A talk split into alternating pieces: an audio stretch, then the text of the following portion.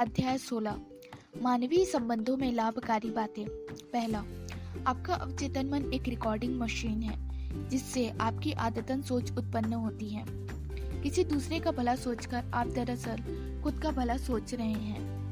दूसरा, नफरत या द्वेष का विचार मानसिक जहर है। किसी दूसरे का बुरा ना सोचें, क्योंकि ऐसा करना खुद का बुरा सोचना है। आप ही अपने ब्रह्मांड में इकलौते चिंतक हैं और आपके विचार रचनात्मक हैं। तीसरा, आपका मस्तिष्क रचनात्मक माध्यम है, इसलिए आप दूसरे के बारे में जो सोचते हैं और महसूस करते हैं, उसे अपने खुद के अनुभव में ला रहे हैं। यही स्वर्णिम नियम का मनोवैज्ञानिक अर्थ है। जैसा आप चाहते हैं कि दूसरे आपके बारे में सोचें, उसी तरह से आप उनके बारे में सोचें। चौथा, किसी दूसरे को धोखा देना या छल करना अपने लिए कमी, नुकसान और सीमा उत्पन्न करना है। आपका अवचेतन मन आपकी आंतरिक प्रेरणाओं, विचारों और भावनाओं का रिकॉर्ड रखता है। जब ये नकारात्मक होते हैं तो आपको असंख्य तरीकों से नुकसान, सीमा और कष्ट होते हैं। दूसरों के साथ आप जो करते हैं, वही आप खुद के साथ कर रहे हैं। पांचवा, आप जो भलाई करते हैं, दयालुता दिखाते हैं, प्रेम करते हैं, वह कई गुना होकर कई तरीकों से आपके पास लौटती है। छठवा, आप उस तरीके के लिए जिम्मेदार हैं, जिससे आप दूसरों के बारे में सोचते हैं। याद रखें, दूसरा व्यक्ति आपके सोचने के तरीकों के लिए जिम्मेदार नहीं है। आपके विचार वैसे ही फल देते हैं। आप सभी दूसरे व्यक्ति के बारे में क्या सोच रहे हो? सातवां, भावनात्मक रूप से परिपक्व बने और दूसरे लोगों को मत भिन्नता रखने की अनुमति दें। उन्हें आपके साथ असहमत होने का पूरा अधिकार है। और आपको भी उनके साथ असहमत होने की पूरी स्वतंत्रता है। आप बिना मतभेद के भी असहमत हो सकते हैं। आठवां, जानवरों की तरह भी, तरह ही लोगों की डर के कंपन भाप लेते हैं। जानवरों की तरह लोग भी डर के कंपन भाग लेते हैं, भाप लेते हैं। आपके छिपे हुए विचार दरअसल आपकी आवाज़, चेहरे के भाव और देह भाषा द्वारा प्रकट होते हैं। यह सकारात्मक और नकारात्मक दोनों तरह के विचारों के लिए सही है। नौवा आप, आपके मौन विचार और भावनाओं की आंतरिक भाषा दूसरों की प्रतिक्रिया के अनुभव की जाती है। प्रतिक्रिया प्रतिक्रियाओं में अनुभव की जाती है। दसवा दूसरों के लिए वही कामना करें जो आप खुद के लिए करते हैं। यह सद्भावना पूर्ण मानवीय संबंधों की कुंजी है। ग्यारहवा अपने बॉस के प्रति अपनी अवधारणा और राय बदल दें। महसूस करें और जानें कि यह स्वर्णिम नियम और प्रेम के नियम का अभ्यास कर रहा है। वह उसी अनुरूप प्रतिक्रिया करेगा। बारवा, दूसरा व्यक्ति आपको तब तक चिढ़ा नहीं सकता जब तक कि आप उसे ऐसा करने की अनुमति ना दें। आपका विचार रचनात्मक है। आप दूसरे व्यक्ति को वरदान दे सकते हैं। अगर कोई आपको अपमानजनक नाम से बुलाता है तो आपको यह जवाब देने की स्वतंत्रता है। ईश्वर की शांति आपकी आत्मा में भर जाए। तेरह प्रेम दूसरों के साथ तालमेल बैठाने का जवाब है। प्रेम समझ, सद्भावना और इंसान में निहित दैवी अंश के प्रति सम्मान है। चौदह, उन लोगों के प्रति करुणा और समझ रखे जिनकी नकारात्मक कंडीशनिंग ने उन्हें मुश्किल और अप्रिय बना दिया है। दैवी चिंगारी उनके भीतर भी है, क्योंकि यह सबके भीतर है। आपको समझना, सबको माफ़ करना है। पंद्रह दूसरों की सफलता, प्रमोशन और किस्मती पर खुश हों। ऐसा करके आप अच्छी किस्मत को अपनी ओर आकर्षित करते हैं। सोलह, कभी किसी के भावनात्मक चोचलों और नाटक के सामने ना झुके। तुष्टिकरण कभी नहीं जीतता। पैर पोंछ ना बने। सही बात पर अटल रहें, अपने आदर्श पर टिके रहें और यह ना भूलें कि जो मानसिक नज़रिया आपको शांति और खुशी देता है, वही शुभ। सही और सच है, जो आपको वरदान देता है। यह, वह सबको वरदान देता है। सत्रह, आपको इस दुनिया में हर व्यक्ति को सिर्फ़ प्रेम देना है। प्रेम का मतलब हर एक के लिए वही कामना करना है, जो आप खुद के लिए करते हैं। सेहत, खुशी और जीवन की सारी नियामतें। अध्याय सत्रह, समय के लिए अवचेतन मन का प्रयोग कैसे करें? जीवन किसी के साथ भेदभाव नहीं करता। ईश्वर जीवन है और यह जीवन सिद्धांत इस पल भी आपके भीतर प्रवाहित हो रहा है।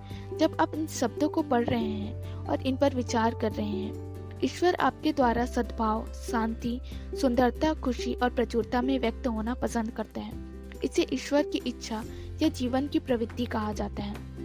अगर आप इस आंतरिक जीवन प्रवाह के खिलाफ अपने मस्तिष्क में अवरोध बना लेते हैं तो यह भावनात्मक बाधा आपके अवचेतन मन को बहुत दुविधा में डाल देगी और हर तरह की नकारात्मक स्थितियाँ उत्पन्न कर देगी। ईश्वर का दुनिया की दुखी या अराजक परिस्थितियों से कोई लेना देना नहीं है। ये स्थितियाँ तो हमारी ही नकारात्मक और विध्वंसनात्मक सोच का नतीजा है। इसलिए अपनी मुश्किल या बीमारी के लिए ईश्वर पर दोष मरना एक गंभीर गलती है। कई लोग मानव जाति के पाप, बीमारी और कष्ट के लिए ईश्वर की आलोचना करके या ईश्वर पर आरोप लगाकर जीवन प्रवाह के विरुद्ध आदतन मानसिक अवरोध बना लेते हैं। बाकी लोग अपने सुख, दर्द, प्रियजनों की मृत्यु, व्यक्तिगत दुखों और घटनाओं के लिए ईश्वर पर दोष मरते हैं। वे ईश्वर पर गुस्सा होते हैं और उसे ही अपने दुखों के लिए जिम्मेदार मानते हैं। जब तक लोग ईश्वर के बारे में इस तरह की नकारात्मक अवधारणाएँ रखेंगे, तब तक उनका अवचेतन मन इन नकारात्मक चीज़ों को साकार करता रहेगा। वे यह नहीं समझ पाते हैं कि वे ही खुद को सजा दे रहे हैं। उन्हें सच देखना होगा, आत्मनिर्भर बनना होगा, और किसी भी बाहरी व्यक्ति या शक्ति के प्रति निंदा, द्वेष और क्रोध को त्यागना होगा। वरना वे सेहतमंद, खुश या रचनात्मक गतिविधि में अग्रणी नहीं बन सकते हैं। जब ये लोग अपने दिलो दिमाग में प्रेम पूर्वक ईश्वर की कल्पना करने लगते हैं जब वे यकीन करने लगते हैं कि ईश्वर प्रेम पूर्णक पिता है जो उनके उनका दे, उनकी देखभाल करता है उनका मार्गदर्शन करता है उन्हें शक्ति देता है तो ईश्वर या जीवन सिद्धांत के बारे में यह विश्वास तथा अवधारणा उनके अवचेतन मन में उतर जाएगी और वे असंख्य तरीकों से धन्य हो जाएँगे। जीवन आपको हमेशा क्षमा करता है। जीवन सिद्धांत में क्षमा का असीमित खजाना है। जब आप अपनी उंगली काट लेते हैं तो यह आपको क्षमा कर देता है। आपके भीतर की अवचेतन बुद्धिमत्ता तत्काल इसकी मरम्मत के लिए सक्रिय हो जाती है। नई कोशिकाएँ घाव के ऊपर पुल बना देती हैं। अगर आपको कोई संक्रामक रोग हो जाता है तो जीवन आपको क्षमा कर देगा, कर देता है और आक्रामक विषाणुओं को मिटाने में तत्काल जुट जाता है। अगर आप अपना हाथ जला लेते हैं तो जीवन सिद्धांत फफोलो और जलन को कम करता है, तथा आपको नई त्वचा, उतक और कोशिकाएँ देता है। जीवन आपके खिलाफ कोई बैर नहीं रखता है, यह हमेशा आपको क्षमा करता है। जीवन आपको सेहत, स्फूर्ति, सद्भावना और शांति देता रहता है। बसरते आप प्रकृति के साथ सामंजस्य में सोचकर सहयोग करें। नकारात्मक आहत करने वाले यादें, कटुता और दुर्भावना आपके भीतर के जीवन सिद्धांत के मुक्त प्रवाह को रोक देती है। उसने अपराध बोध से मुक्ति कैसे पाई? हैरियट जी रोज ऑफ़िस में देर रात तक काम करती थी। वह अक्सर आधी रात के बाद तक घर नहीं लौट पाती थी। वह उम्मीद करती थी कि उसके वरिष्ठ अधिकारी और सहकर्मी उसकी मेहनत की दाद देंगे, लेकिन ऐसा कुछ नहीं होता था। क्योंकि वह आमतौर पर अकेली ही इतनी देर तक ऑफ़िस में रुकती थी, इसलिए बाकी कर्मचारियों को तो उसकी असामान्य निष्ठा का पता ही नहीं नहीं था। इसी दौरान उसका पारिवारिक जीवन गंभीर मुश्किल में पड़ गया। उसके पति और दो बेटे उसे पहचानना ही भूल गए। जब उसके छोटे बेटे की लिटिल लीग टीम ने स्थानीय मैच जीत लिया तो हैरियट ने तो मैच देखे ही नहीं, बल्कि यह पूछना भी भूल गई कि कौन जीता। स्थिति तब और गंभीर हो गई जब हैरियट के डॉक्टर ने उसे चेतावनी दे दी कि उसको हाई ब्लड प्रेशर खतरनाक रूप से बढ़ रहा था। जब हैरियट ने जब हैरियट के पति ने उससे कि वह तलाक लेना चाहते हैं तो वह मेरे पास आई। उसने मुझ उस, मैंने उससे पूछा कि उसके पति को अपने जीवन से बाहर क्यों कर दिया? और अपने बेटों में इतनी कम दिलचस्पी क्यों लेती है? पहले तो उसने कहा कि उसे नौकरी बनाए रखने के लिए इतनी कड़ी मेहनत करनी पड़ती है। लेकिन जब मैंने उससे पूछा कि क्या उसके सहकर्मी भी उसके जितना ही समय देते हैं तो उसने माना कि उसकी कंपनी के बाकी लोग सामान्य घंटे करते थे, सामान्य घंटे काम करते थे और वे काम में उससे ज़्यादा माहिर भी नहीं थे। मैंने पूछा कि वह इतनी मेहनत क्यों कर रही है? तुम्हारे मन में कोई चीज़ तुम्हें खाए जा रही है? मैंने उससे कहा, अगर ऐसा नहीं होता तो तुम इस तरह से काम नहीं करती। तुम खुद को किसी चीज़ के लिए सजा दे रही हो। कुछ देर तक उसने इस सुझाव का प्रतिरोध किया। वह कहती रही कि उसके काम की आदतें सामान्य थी। बाकी लोग आलसी थे। बहरहाल, आखिरकार उसने स्वीकार किया कि उसके मन में एक गहरा अपराध बोध था। पंद्रह साल पहले उसके पिता की मौत के बाद वह उसकी, उनकी जायदाद की एग्जीक्यूटर थी। उसने जानबूझकर अपने छोटे भाई का बहुत सारा पैसा रोक लिया था। तुमने ऐसा क्यों किया? मैंने पूछा। क्या लालच के कारण? बिल्कुल नहीं। उसने जवाब दिया।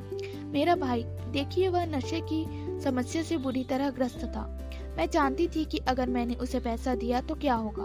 मैंने खुद से कहा कि मैं इसे उसके लिए बचाकर रख लूँगी और उसके ठीक हो जाने पर उसे दे दूँगी। और मैंने आगे पूछा हैरियट ने गहरी सांस ली। ऐसा कभी नहीं हो पाया। उसने खुद को मार डाला।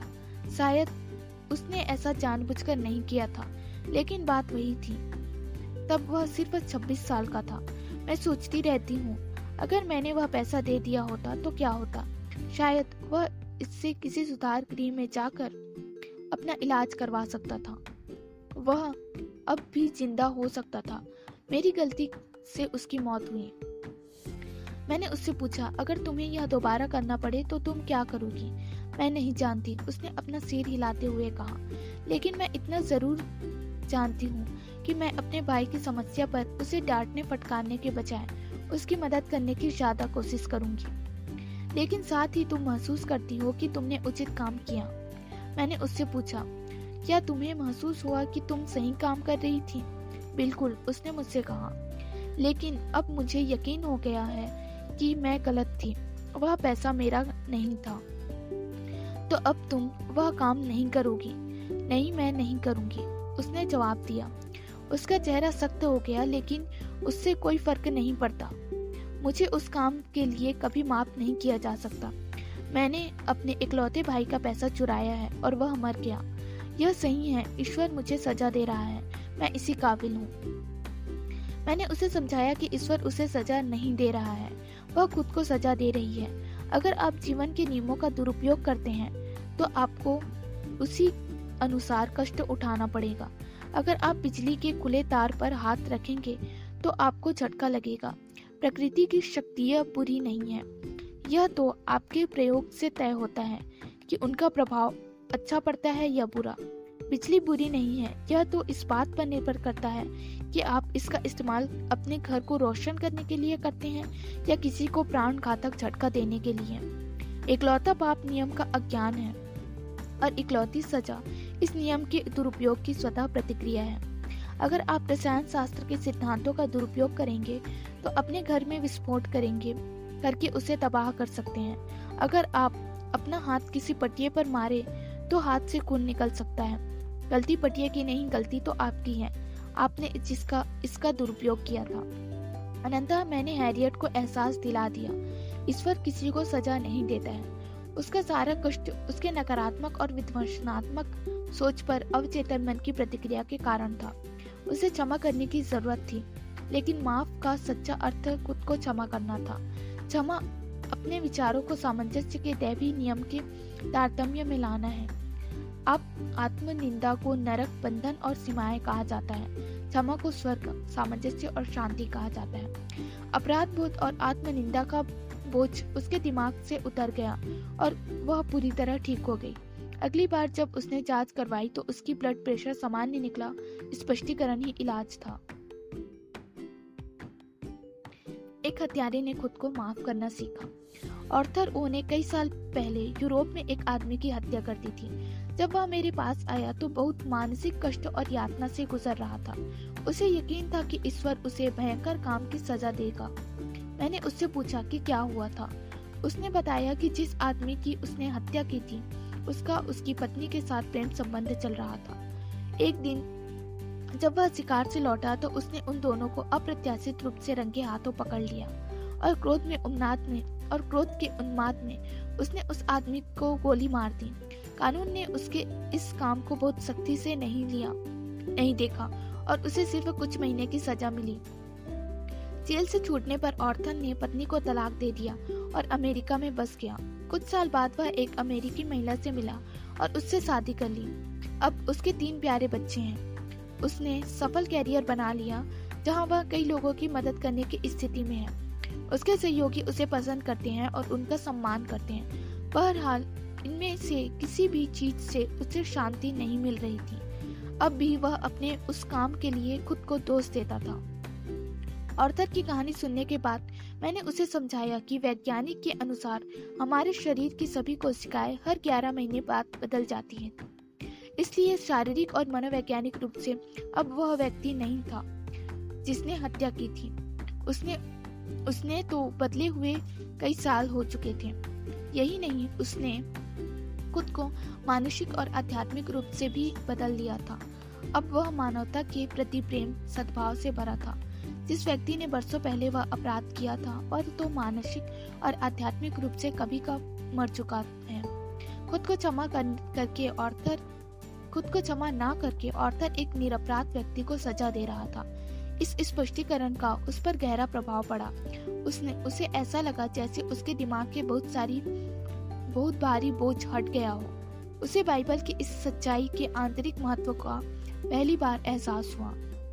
अब आओ हम तर्क करते हैं। ईश्वर ने कहा, हालाँकि तुम्हारे पाप, हाथ, पाप खून से रंगे होंगे, लेकिन वे बर्फ़ जैसे सफ़ेद हो जाएँगे।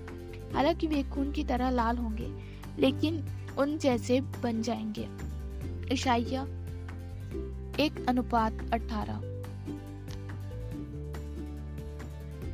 अब आओ, हम तर्क करते हैं। ईश्वर ने कहा, हालाँकि तुम्हारे पाप खून से रंगे हैं रंगे होंगे, लेकिन वे बर्फ़ जैसे सफ़ेद हो जाएँगे। हालाँकि वे खून की तरह लाल होंगे, लेकिन वे जैसे बन जाएँगे। ईसाइया एक अनुपात अठारह। आलोचना आपकी सहमति के बिना आपको चोट नहीं पहुँचा सकती। रैम, रेमोना के नाम की एक स्कूल टीचर मेरे भाषण, मेरे एक भाषण के बाद मेरे पास आई। उसने बताया कि हाल ही में उसे एक भाषण देना पड़ा। भाषण के बाद उसकी एक साथी स्कूल टीचर ने उसे एक आलोचना भरी चिट्ठी भेजी। उसमें लिखा था कि रेमोना बहुत जल्दबाजी में बोली थी, कुछ शब्द खा गई थी और उसकी आवाज़ सुनाई नहीं दे रही थी। उसका वाक्य कठन कमज़ोर था, तथा उसकी बात सार गर्भित तथा उसकी बात सार गर्भित नहीं थी। इससे रेमोना आहत और नाराज़ हो गई। वह अपनी आलोचक से द्वेष करने लगी और स्कूल में उससे दूर दूर रहने लगी। जब मैंने रेमोना से सवाल किया तो उसने अनंतः स्वीकार किया कि आलोचना दरअसल सही थी।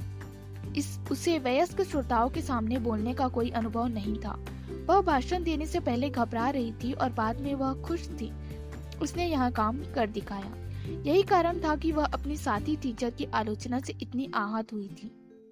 यह तो ऐसा था, जैसे किसी नन्हे बच्चे को इस बात पर डांटा जा रहा है कि वह ज़्यादा तेज नहीं दौड़ सका, जबकि उसके लिए सिर्फ़ चलना ही अद्भुत काम था।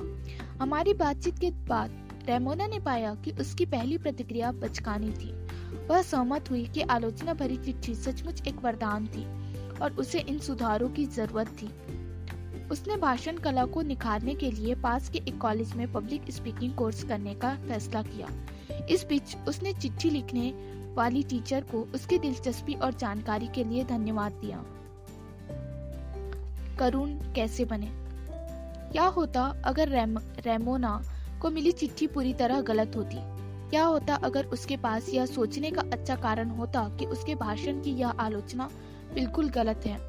इस मामले में रेमोना को यह एहसास होता कि उसके भाषण के शब्दों या अंदाज में ऐसा कुछ था। जिससे उस चिट्ठी लिखने वाले के पूर्वाग्रहों, अंधविश्वासों या संकीर्ण विश्वासों को झटका लगा हो। समस्या उसके साथ नहीं, बल्कि लेखिका के साथ होती।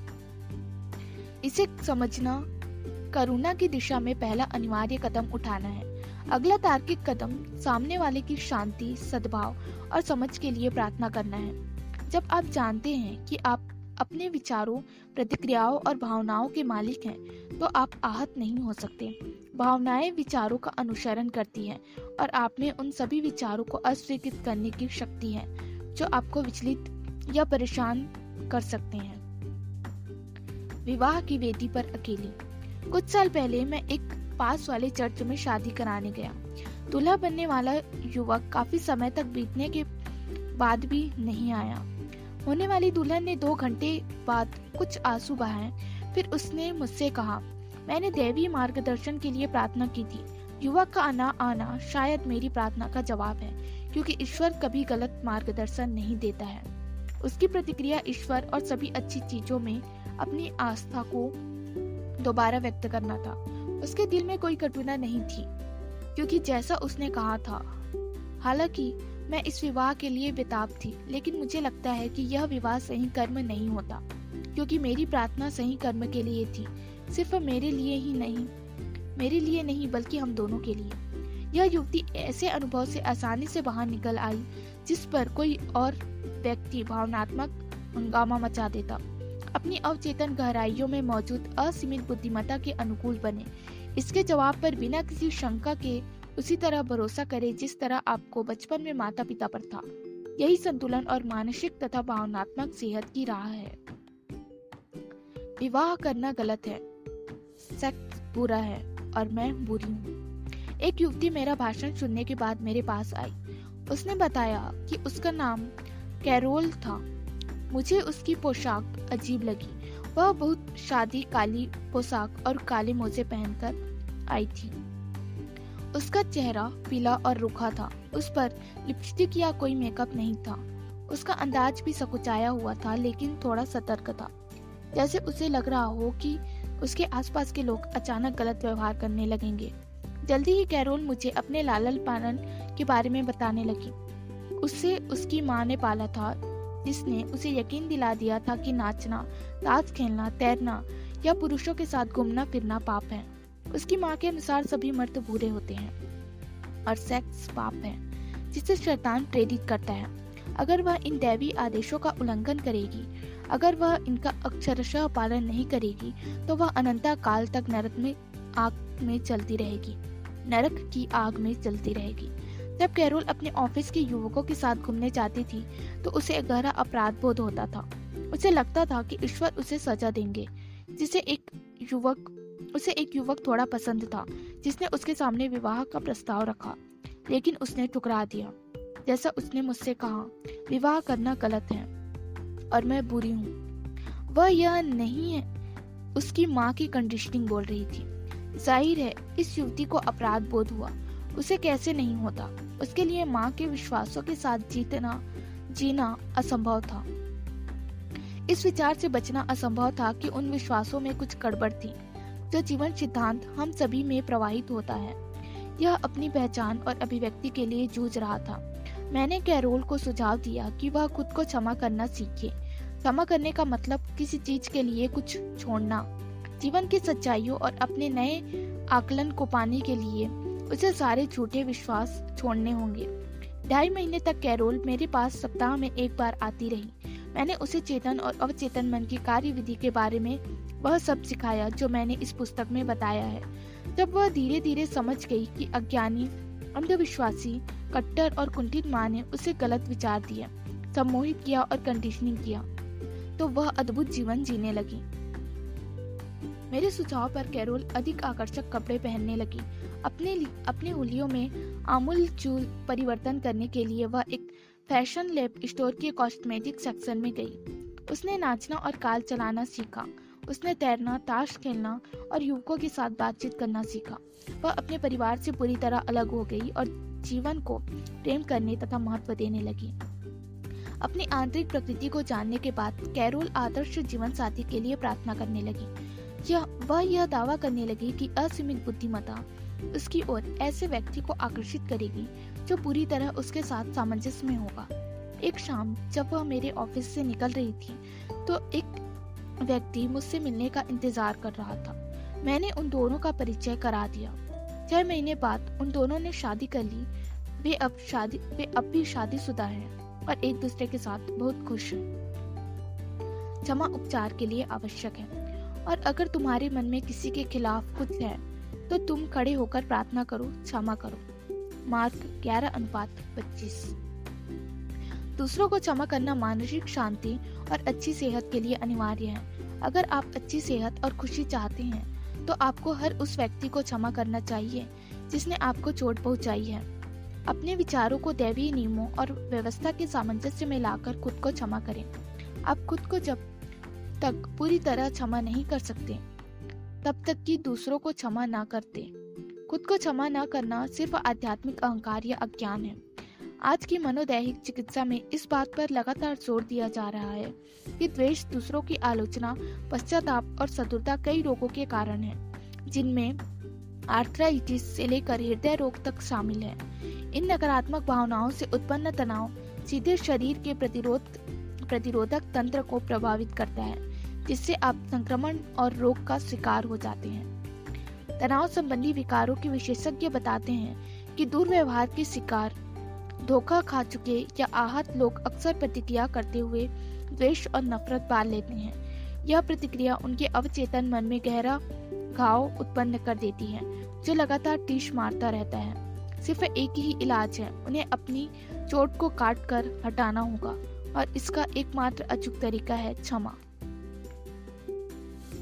क्षमा सक्रिय प्रेम है। क्षमा की कला में अनिवार्य तत्व क्षमा करने की इच्छा होना है। अगर आप सच्चे दिल से किसी को क्षमा करने की इच्छा करते हैं तो आपने अपनी आ, तो आपने आधी बाधा पार कर ली है। ज़ाहिर है आप जानते हैं कि किसी को क्षमा करने का यह मतलब नहीं है कि आप उसे पसंद करते हैं या उसके साथ संबंध बढ़ाना चाहते हैं। आप किसी को पसंद करने के लिए बाध्य नहीं हैं। यह तो ऐसा ही होगा जैसे सरकार सद्भाव प्रेम शांति या सहिष्णुता के बारे में कानून बनाने की कोशिश करे। आप किसी व्यक्ति को सिर्फ़ इसलिए पसंद नहीं कर सकते क्योंकि कोई आपको ऐसा करने का आदेश देता है। बहरहाल, और यह काफ़ी महत्वपूर्ण बात है, हम लोगों को पसंद किए बिना उनसे प्रेम कर सकते हैं। बाइबल कहती है, एक दूसरे से प्रेम करो। यह पहली नज़र में असंभव लग सकता है, लेकिन यह काम कोई भी कर सकता है, बशर्ते वह इसे सचमुच करना चाहते हैं। प्रेम का मतलब यह है कि आप सामने वाले के लिए सेहत, खुशी, शांति, सुख और जीवन की सभी नियामतों की कल्पना, कामना करें। सिर्फ़ एक ही शर्त है और वह है ईमानदारी। आप क्षमा करते हैं। समय दरअसल उदार नहीं, बल्कि स्वार्थी होते हैं, क्योंकि आप दूसरों के लिए जो कामना करते हैं, वास्तव में वह अपने लिए कर रहे हैं। इसका कारण यह है कि आप इसे, आप ही इसे सोचते और महसूस करते हैं। जैसा आप सोचते और महसूस करते हैं वैसा ही आप बन जाते हैं।